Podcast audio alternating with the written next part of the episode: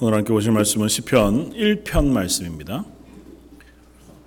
구약 성경 805쪽에 있는 말씀. 시편 1편 1절부터 6절까지입니다.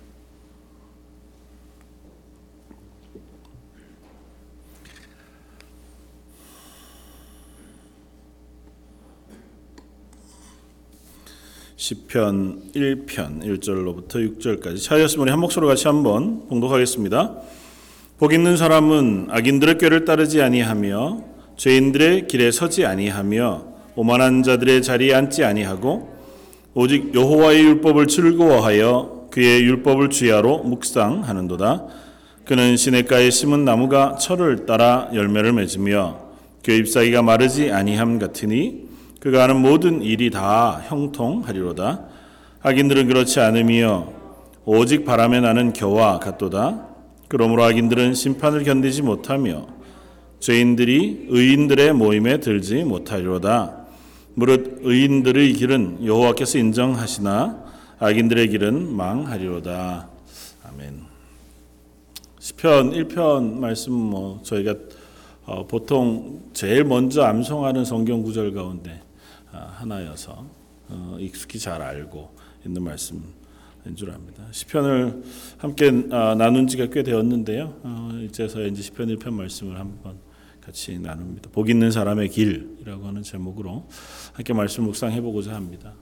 어, 인생이 살아가는 길들을 어, 생각해 보면 참 다양하고 여러 갈래의 길들이 있는 것 같아요. 그래서 여러 가지 모양으로 살고 특별히 뭐 현대 사회는 복잡다단해서 어, 우리가 어디 길로 가야 할지 어떤 어, 길을 선택해서 우리의 삶을 어, 걸어가야 할런지가 늘 의문이고 또 그것을 잘 선택했나 그렇게 이제 어, 걱정하면서 한 걸음 한 걸음을 어, 걸어가게 되어지는 것을 봅니다. 어, 그러다가 보면 늘 아, 그때 이런 선택이 아니라 저런 선택을 했더라면 어땠을까 어, 그런 후회들도 있고 항상 어, 그것 때문에 마음에 이제 음, 좌절도 오고 또 그것 때문에 때로는 괴롭기도 한 시간들을 우리가 보내기도 하는 것 같아 보입니다. 근데 성경을 우리가 쭉 읽다가 보면 결국은 그 모든 길은 다 하나로 만나게 되어지는 것 같아 보여요.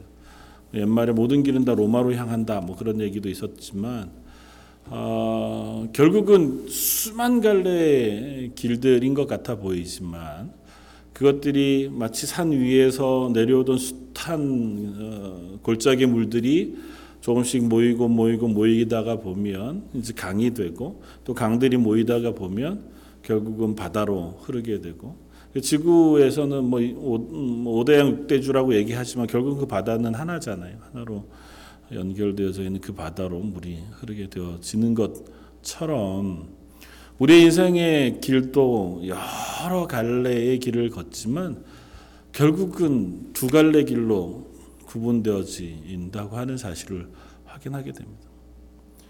어, 뭐 그리스도인으로서 우리가 확인하는 것은 하나님 앞에서 하나님의 구원의 은혜 가운데 있는 길이냐 그렇지 아니하면 하나님으로부터 외면받아 버려지는 길이냐 둘 중에 한 길을 걸을 뿐인 것이지 그 안에서 중간 길이나 그 제3의 길이라고 하는 것은 없다고 하는 사실을 성경은 누차 이야기합니다. 아, 성경의 가르침들이 결국은 많은 가르침을 하지만 결국에 중점적으로 이야기하고 있는 것은 하나님 앞에서 하나님의 백성으로 하나님의 구원받은 자녀로 그 앞에 설 것을 요구하고 그 하나님의 구원의 은혜 가운데 서서 하나님의 구원받은 백성으로 살아갈 것을 우리에게 요구하고 있는 것을 봅니다. 시편이라고 하는 이 책은 1편부터 150편까지 150개의 시를 모아 놓았는데요. 주로 이제 다윗의 시가 가장 많고 또 몇몇 그 찬양을 하던 찬양대 지휘자들 또 몇 이름 모를 저자들에 의하여 쓰여진 시들, 그러니까 뭐 시기도 하고 어, 뭐 이, 때 당시 구약 시대에는 이 시가 대부분은 찬양으로 불리어졌으니까 찬송이기도 한 그것들을 어, 모아 놓아서 하나의 책으로 모았습니다. 그리고 이것을 어, 1편부터 150편으로 때로는 시리즈처럼 찬양들은 찬양으로 쭉 모아서 어, 맨 뒤쪽에 아, 모아놓고 또 신앙의 고백들은 고백을 따라서 그렇게 쭉 모아놓아 1권부터 5권까지 이렇게 묶어 놓았습니다. 그 가운데 시편 1편은 그 시편 전체를 대표하는 것처럼 읽혀도 무방할 만한 시를 앞에다가 기록해 놓았어요. 그러면서 시편 1편은 이렇게 시작합니다. 복 있는 사람은 그래서 이 시편의 고백들 속에서 어, 먼저 고백하고 있는 고백은 뭐냐 하면 하나님 앞에 복 있는 사람의 길이란 바로 이런 것이다. 그 하는 사실을 선언하고 싶어 해요.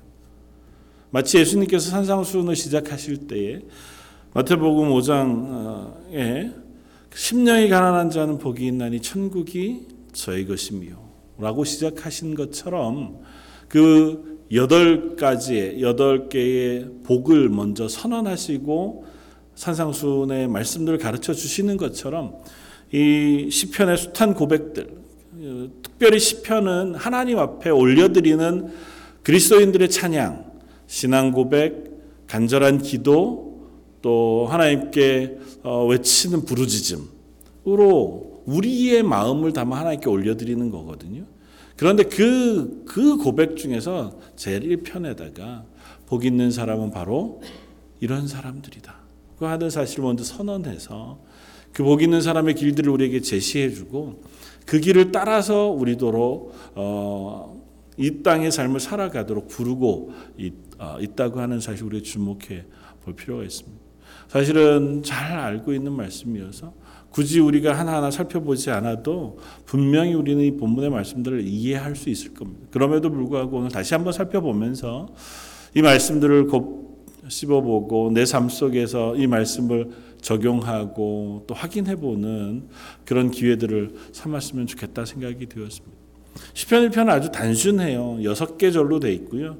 어, 1절, 2절이 1절을 보완하고 어, 선언하고 그리고 그 1절, 2절이 서로를 대비해서 두 가지의 인생의 길들을 보였습니다.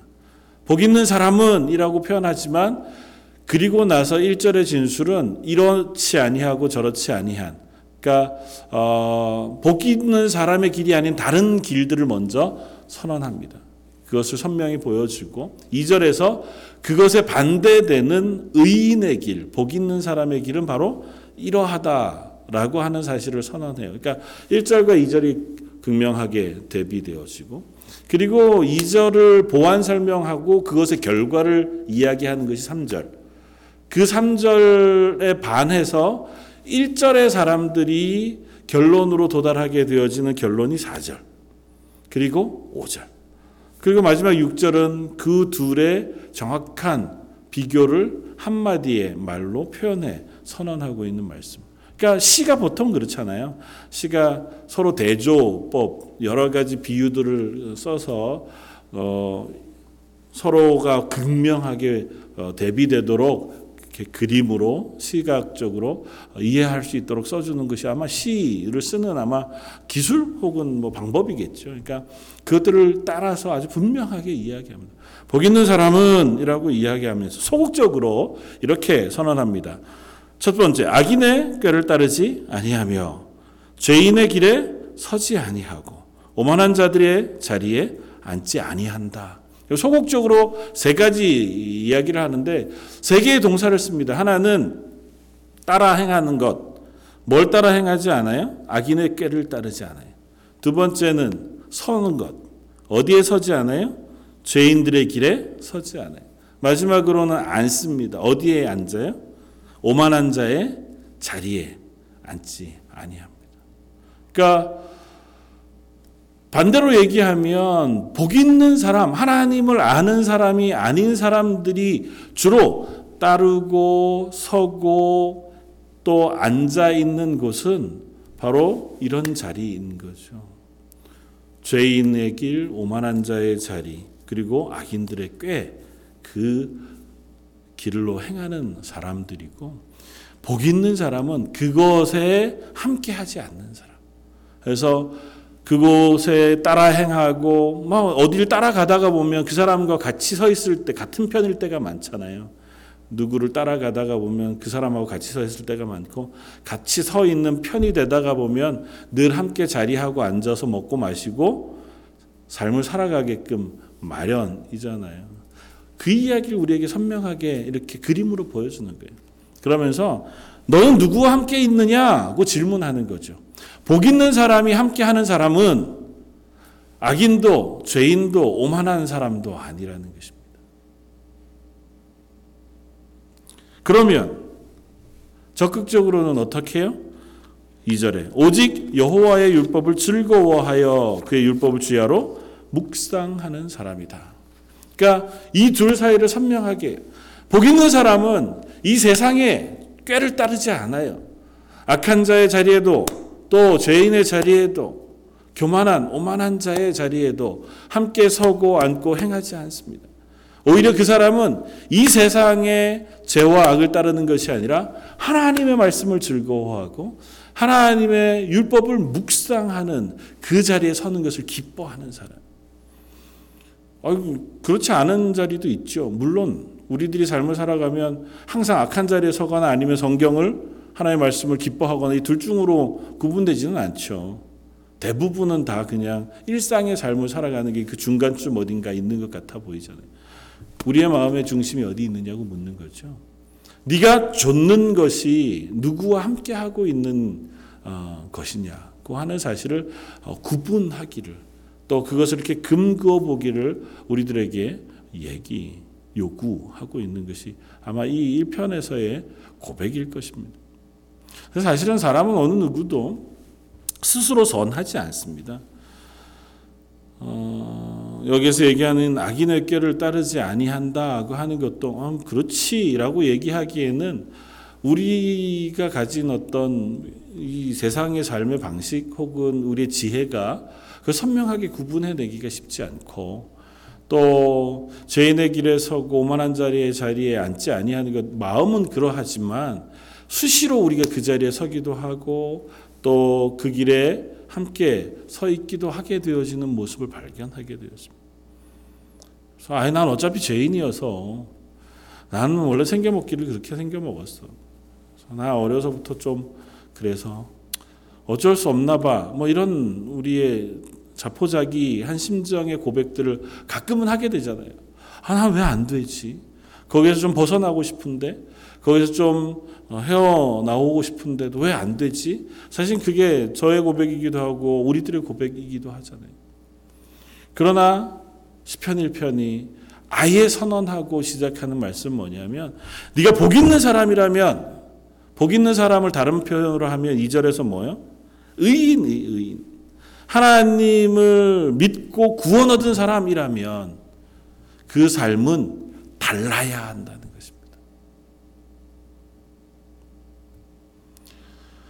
구원 얻었는데 하나님으로부터 구원 얻었고 하나님의 백성이 되었는데 삶의 자리가 변하지 않았다면 그것은 우리가 의심해 보거나 아니면 삶의 자리를 변화시켜 주시기를 간구하거나 우리 분명히 우리 속에서 확인해야 할 바라는 것입니다. 종교개혁자들이 웨스트민스터 음, 그 교리 문답, 신앙 고백과 대요리 문답, 소요리 문답들을 이렇게 어, 작성하고 그것들을 함께 이야기하면서 우리의 신앙 고백들을 쭉 어, 합니다. 그 고백들을 쭉 선언해 가는 와중에 하나님의 구원은 확실하다. 그리고 그 구원은 우리들 속에 확인되어진다. 하는 사실을 고백해요. 그러니까 난 하나님 앞에 구원 받았어. 그런데 남들이 보기에도 그렇고 내가 생각하기에도 그렇고 그게 잘 확인이 안 되고 내 마음속에 확인 확신도 없어. 물론 처음엔 그럴 수 있죠. 내 마음의 확신이 구원의 전부는 아니까요. 아니니까요. 그러나 그 구원의 확신 그리고 삶의 변화가 전혀 없다고 하면 그 사람이 구원받았다는 사실을 우리는 인정하기가 어렵다. 뭐 우리가 인정하고 안 하고의 문제는 아니지만 그러나 구원받았다면 그 삶에 반드시 그 증거가 드러날 수밖에 없다고 고백해요. 선생님 우리에게 참 무거운 말이죠. 그럼에도 불구하고 성경은 이야기합니다. 복 있는 사람은 복 있는 사람은 그렇지 아니한 사람과 분명히 삶의 자리가 구분되어져요. 첫날부터 무 자르듯이 완전히 바뀌는 사람도 있습니다. 우리가 뭐 숱한 간증 속에서 들려오는 이야기들처럼 어, 깡패였던 어떤 분이 어느 날 갑자기 선교사님의 말씀을 듣고는 마음속에 막 성령의 은혜가 주어지고 그것이 바더가 되고 너무 괴로워 어느 날 갑자기 그것으로부터 하나님 앞에 통회하고 회개하고 그 길로 전도자의 길을 걷기 시작해. 하나님 앞에서 정말 신실하게 그 길을 걸었다더라. 그 얘기 우리가 잘 알잖아요? 한국 교회 역사에도 숱한 사람들이 있었고요. 뭐 성경 안에 사도 바울과 같은 사람 그와 같은 분명한 예들이 분명히 있습니다. 하루 아침에 그 사람의 삶이 180도 바뀌는 것처럼 변화된 사람들도 있습니다. 그러나 대부분은 그렇지는 않아요.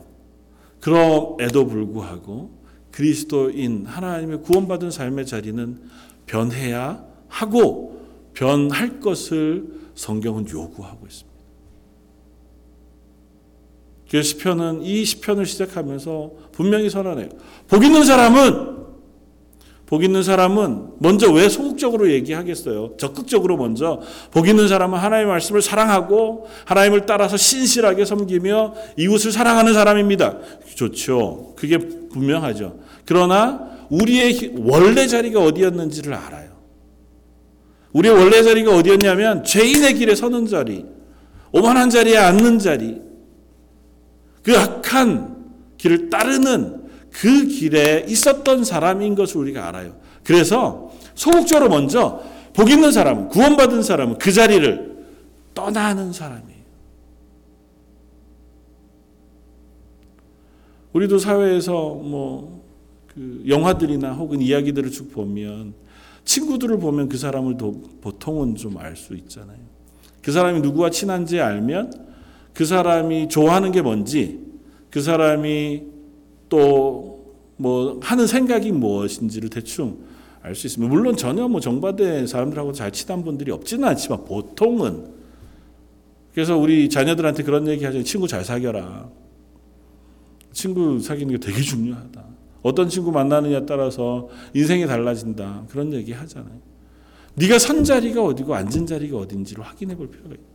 그리고 만약에 내가 선 자리가 하나님 기뻐하시는 자리가 아니라면 우리가 그 자리를 떨치고 일어나야 한다는 것입니다.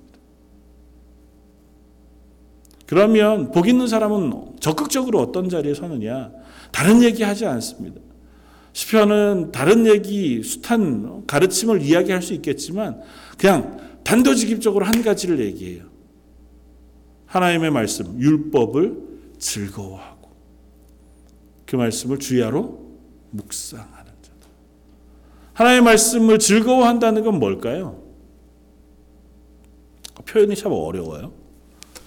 율법은 특별히 율법으로 선언되어진 음, 표현으로 따지자면 이스라엘 백성에게는 율법 그러면 어떤 이미지가 있냐 하면 법이에요, 법.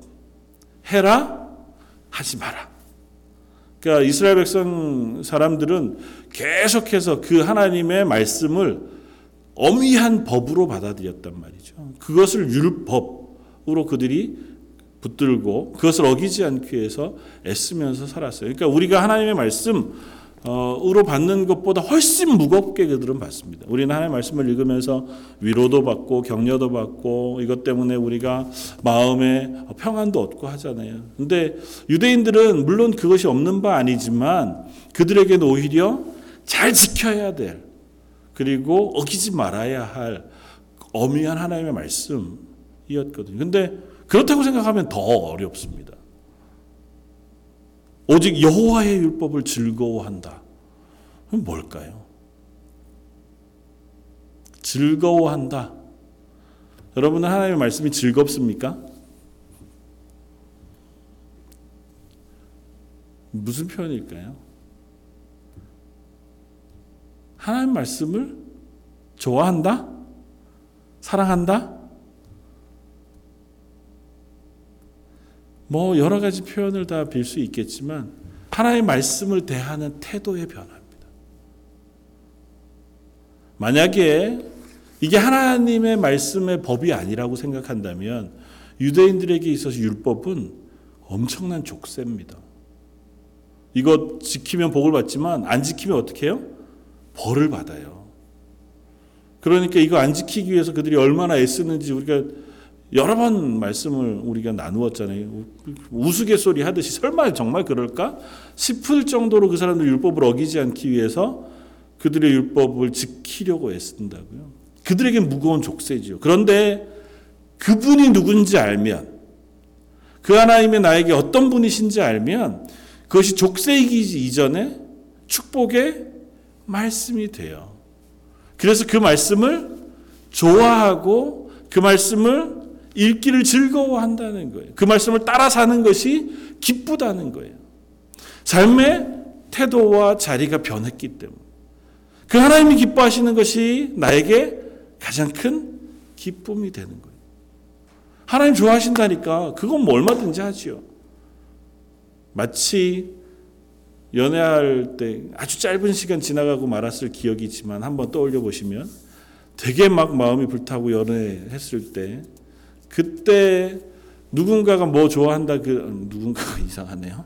그 사람 아내가 어, 뭘 좋아한다 그러면 뭐 그거 해주는 것쯤이야 얼마나 어렵지 않죠 뭐까지 거. 네, 뭐 길지는 않지만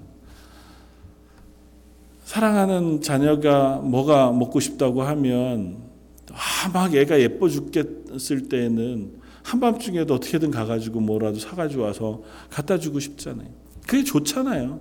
귀찮지 않다고. 근데 조금 시간이 지나면 뭐 먹고 싶다 그러면 아, 내일 먹지 뭘 저녁 시간에 얘기를 하고 그러냐. 먹으면 안 좋아. 그러는데. 좀 나중에 되면 그런 걸 얘기한다고 승질 내고 이제 혼내고. 뭐 하나님의 말씀을 대하는 태도의 변화라고 생각하면 이 말씀을 우리가 이해할 수 있어요. 그 구원받은 하나님의 사람, 복 있는 사람은 하나님의 말씀이 좋아요. 즐겁고. 그 하나님의 말씀이 때로는 너무 무겁고 엄격한 걸 얘기한다 할지라도 그래도 좋습니다. 왜냐하면 그 하나님이 어떤 분인지 알거든요. 내가 이걸 따르면 그 따르는 나의 삶에 복 주시는 하나님이신 줄 내가 알고 경험했어요. 내 생명을 구원하신 하나님인 것을 내가 경험했어요. 그러니까 그 하나님의 말씀이라면 뭐라도 내가 따르겠습니다. 좀 속된 표현으로 이런 표현은 하나님에게 어울리지 않지만 누가 이제 투자하라고 뭘 알려줬어요. 그래서 야 너 어디도 투자하면 돈 많이 벌 거야. 꼭 해봐. 어, 뭐 속는 셈 치고 했는데 오 이거 웬걸 너무 잘 됐어요. 그 다음에 그 사람이 또 야 이번엔 이쪽 게 좋은 것 같은데 이거 한번 해봐. 그러면은 어떻게 하겠어요? 어, 하죠. 그렇게 서너 번 됐어요. 그랬더니 그 다음부터는 그 사람이 나한테 얘기하기도 전에 내가 가가지고 그 사람이 무슨 얘기할 건지 그 집 앞에 가가지고 텐트를 치고라도 기다려서 듣기를 원하겠죠. 우리가 1년에 한 번씩 워렌 버핏이라고 하는 사람과 함께 식사하는 그 뭐 티켓 뭐 그거 이렇게 옥션 하는 것들을 우리가 신문에서 읽잖아요. 심하게는 1억씩도 내고 한 점심 한 끼 한 시간 먹는 그 티켓을 산다고 하잖아요. 이유는 그 사람이 투자하는 투자에 비밀 같은 걸 식사하면서 듣겠다는 거예요. 그거가 그만큼 가치가 있다고 생각하는 거란 말이죠. 하물며 하나님의 말씀인데요. 하나님이 우리를 향하여 주시는 하나님의 말씀.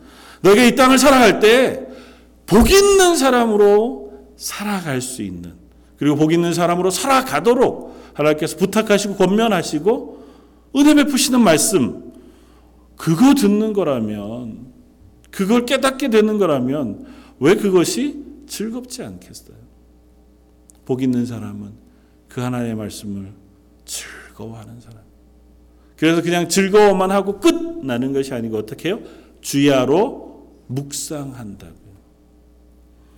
말씀 묵상한다고 하는 것 우리에게 참 자주 듣는 이야기고 어, 제가 뭐 저희 교회에서도 말씀 묵상 세미나도 하고 오랫도록 말씀 묵상집을 저희가 함께 나누면서 1년 동안 그 말씀 묵상집을 읽으면서 묵상하자고 이렇게 권면해 왔는데요.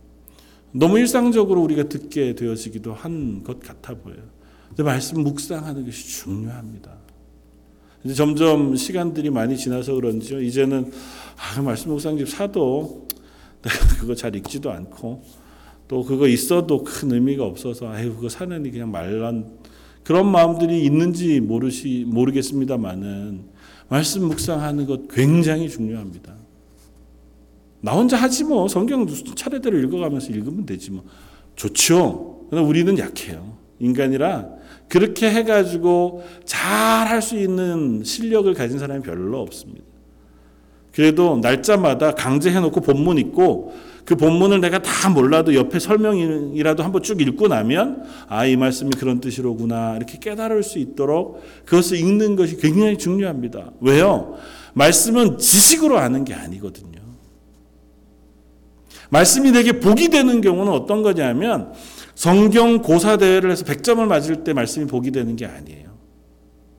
그 말씀이 내 삶 속에 경험되어질 때, 내 삶 속에서 그 말씀이 이해되어질 때, 그때 비로소 말씀이 복이 돼요. 하나님의 말씀이 내가 깊이 묵상해 보니 그 말씀이 교훈하는 바가 아 이거였구나. 이 말씀 속에 나타나신 하나님이 바로 이런 분이셨구나.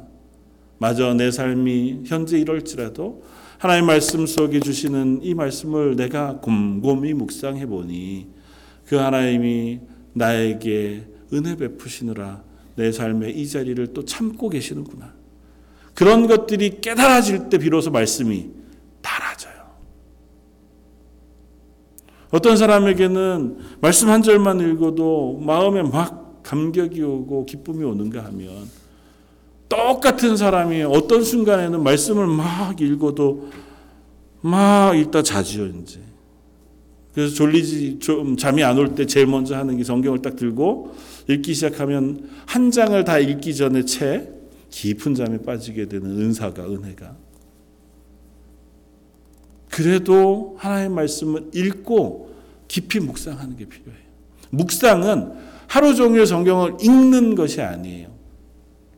읽은 말씀을 속에 되새겨보고 내 삶 속에서 질문해보고 확인해보는 거예요.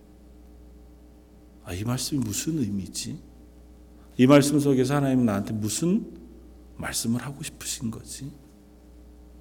이 말씀 속에 나타나는 하나님의 이 모습은, 이 성품은, 아, 내가 믿고 신뢰하고 따르고 있는 그 하나님의 모습이 맞나? 이렇게 생각해 보는 거예요. 하나님이 내게 이런 분이라면 내가 지금 현재 살고 있는 삶 속에서 이 하나님을 온전히 붙잡는다면 지금 내 태도에 어떤 변화가 필요할까? 그게 말씀을 묵상하는 태도예요. 그러다가 보면 조금씩 조금씩 하나님이 알아지고요. 그 하나님이 내 속에 신뢰로 쌓여져 가고 그 하나님이 나에게 하시는 말씀, 오늘 우리에게 하시는 말씀을 들을 수 있습니다. 그래서 말씀은 항상 새로워요. 하나님의 말씀은 정말 신비로워서요. 나는 그냥 순서를 따라서 쭉 이렇게 읽고 묵상하는 것이지만 그것이 그 때에 꼭 필요한 말씀으로 들려질 수 있도록 하나님 은혜를 베푸세요. 어, 어떻게 그럴 수 있어요? 요즘 말씀 묵상 본문이 예레미야서잖아요. 특별히 최근 며칠 동안은 계속 이방 민족에 대한 심판 얘기만 우리가 계속해서 읽고 묵상하고 있는 중이거든요. 어, 그 얘기 그냥 한마디에 끝내면 좋겠어요. 이방 나라 모든 사람들은 하나님의 심판대 앞에 올려졌을 때 다 멸망을 당하고 말 것이다. 근데 웬뭐 모압 얘기는 벌써 3일째 계속 하고 있잖아요, 지금. 모압 심판받는다는 얘기인데 그 얘기를 3일째 계속 거기에 뭐 새로울 것이 있겠어요? 새롭습니다. 그 모압을 향하신 하나님의 마음이 우리를 향하신 하나님의 마음이거든요. 하나님 전혀 알지 못하고 우상숭배하고 교만한 그 모압이라 할지라도 결국은 하나님 그를 심판하시되 그들도 하나님의 사랑하는 백성 속에 있어 그들을 위하여 우시고 그들 중에 일부를 하나님 구원하시겠다고 언약하시고 계신 하나님. 그 하나님이어서 우리가 구원받는다고요. 그 하나님을 의지하게 우리가 기도하는 거예요. 나 같은 연약한 사람. 일주일 아무리 돌아봐도 이 모압 혹은 암몬 심지어 바벨론 그들과 비교해 봐도 조금도 다를 바 없는 아니 성경에 나오는 이스라엘 사람들하고 비교해 보아도 어참 이럴 수 있을까 싶은 그 모습이 내 모습 속에 다 드러난다 할지라도 그런 날을 하나님께서 참으시고 기다려 주셔서 아 구원해 주셨구나. 하나님은 그런 하나님이시구나. 어쩌면 지금도 참고 계시는구나.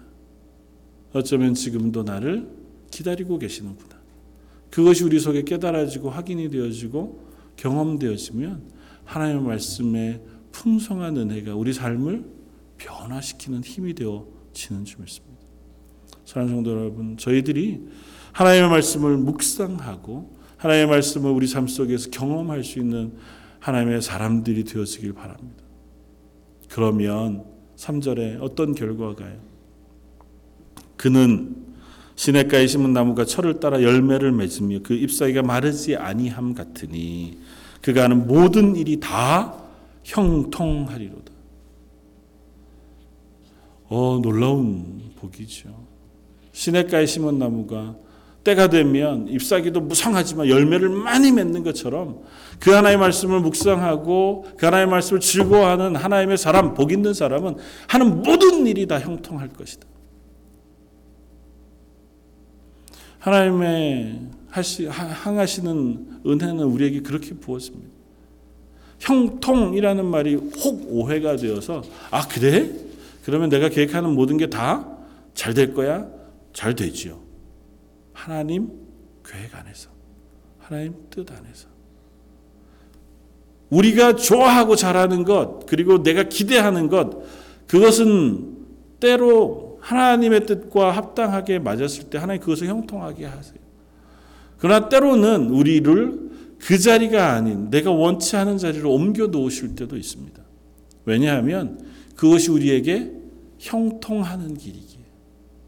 성경은 그 얘기를 우리에게 어떻게 표현하냐면 모든 것이 합력하여 선을 이루느니라 고 선언해요. 성경에 있는 숱한 사람들의 이야기 우리가 알잖아요. 요셉이라고 하는 사람 특별히 이 말씀에 얼마나 잘 맞아 떨어지는 사람이죠. 어릴 때부터 아버지의 사랑을 잘 받아 자랐던 그 요셉이 어느 날 갑자기 형들에게 질투를 당해서 팔려 노예가 되잖아요. 그게 어떻게 형통합니까? 그런데 그 자리에 하나님이 그와 함께 계셨어요. 그를 형통하게 하였습니다. 물론 나중에 총리가 되잖아요. 총리가 되는 게 중요한 게 아니고요. 그가 걷는 그 긴 고난의 길이지만 그 기간을 하나님께서 형통하게 하셔서 그로 이스라엘이라고 하는 한 나라를 하나님께서 세우시는 밑거름으로 삼아 주시고 그 가정을 회복하는 그 가정을 살리는 생명의 도구로 쓰시기를 원하신다고. 저 여러분들을 하나님께서 그렇게 쓰시는 줄 믿습니다. 하나님 우리를 향하신 그 뜻은 선하시고 하나님 우리에게 부으시는 은혜는 크고 놀라운 줄 믿습니다. 그 하나님의 뜻이 우리 속에 임해서 그 하나님이 형통하게 하시는 길들을 기쁨으로 걸을 수 있다면 그것이 바로 복 있는 사람의 전형적인 길이 될 거예요. 그러나 악인은 그렇지 않으며 악인은 어때요? 오직 바람에 나는 겨와 같도다. 표현이 좀 모호합니다. 시냇가에 심은 나무에 반대되는 이미지로 아마 표현하고 있는 것 같아요. 나무가 깊이 뿌리 박고 한 자리에 오래도록 그 자리에 있어야 잎도 그리고 열매도 맺잖아요. 나무가 뿌리 내리자마자 그 해부터 열매 맺는 나무는 거의 없잖아요. 보통 최소한 몇 년은 지나야 가지가 굵어지고 잎이 무성해지고 또 그래야 열매들을 맺기 시작하잖아요. 바람에 나는 겨와 같은 삶은 어쩌면 빠른 삶입니다. 가벼운 삶인지 모르고 또 세상의 시류를 엄청 빨리 따라다니는 길일 수도 있는지 몰라요. 어떤 목사님은 이 본문을 가지고 그렇게 표현하셨다고요. 빠른 삶을 살 거냐, 바른 삶을 살 거냐. 악인의 길은 빠른 삶일 수 있다. 세상에서 빠르게 부자가 되고, 빠르게 성공하고, 빠르게 무엇인가에 올라가는 길. 아, 알고는 싶지만 저희는 잘 모르는 그런 길들이 있기는 있나 보더라고요.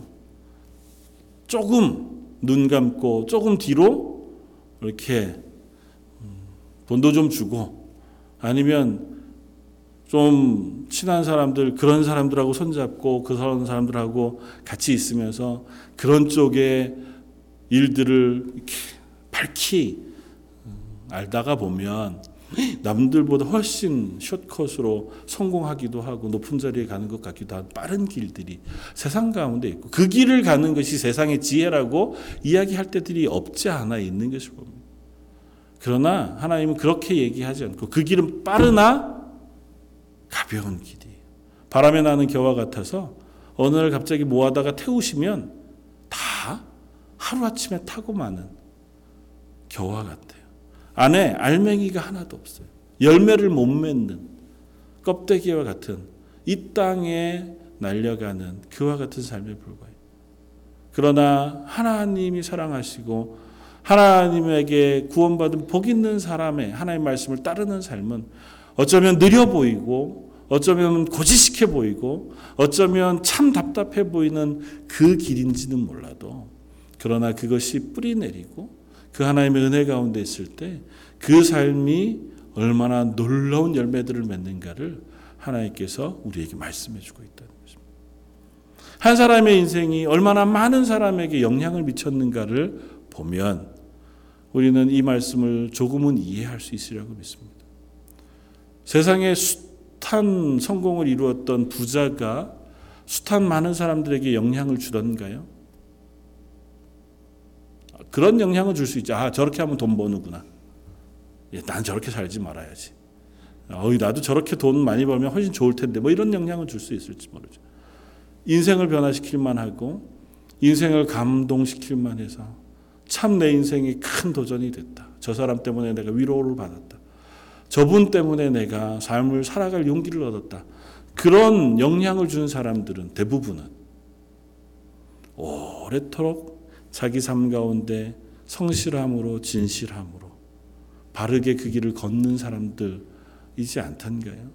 때로는 가난하고 때로는 약하고 때로는 어쩌면 남들 보기에 아이고 참 고지식하다 어쩌 저렇게 살까 싶은 사람들이어도 그 믿음 가운데 우직하게 그 길을 가는 그분들 때문에 누군가는 위로를 받고 누군가는 용기를 얻고 누군가는 도전을 받고 그 마음 속에 그 사람을 사랑하게 되어지는 마음을 얻게 되어지는 길을 걷는 줄 압니다.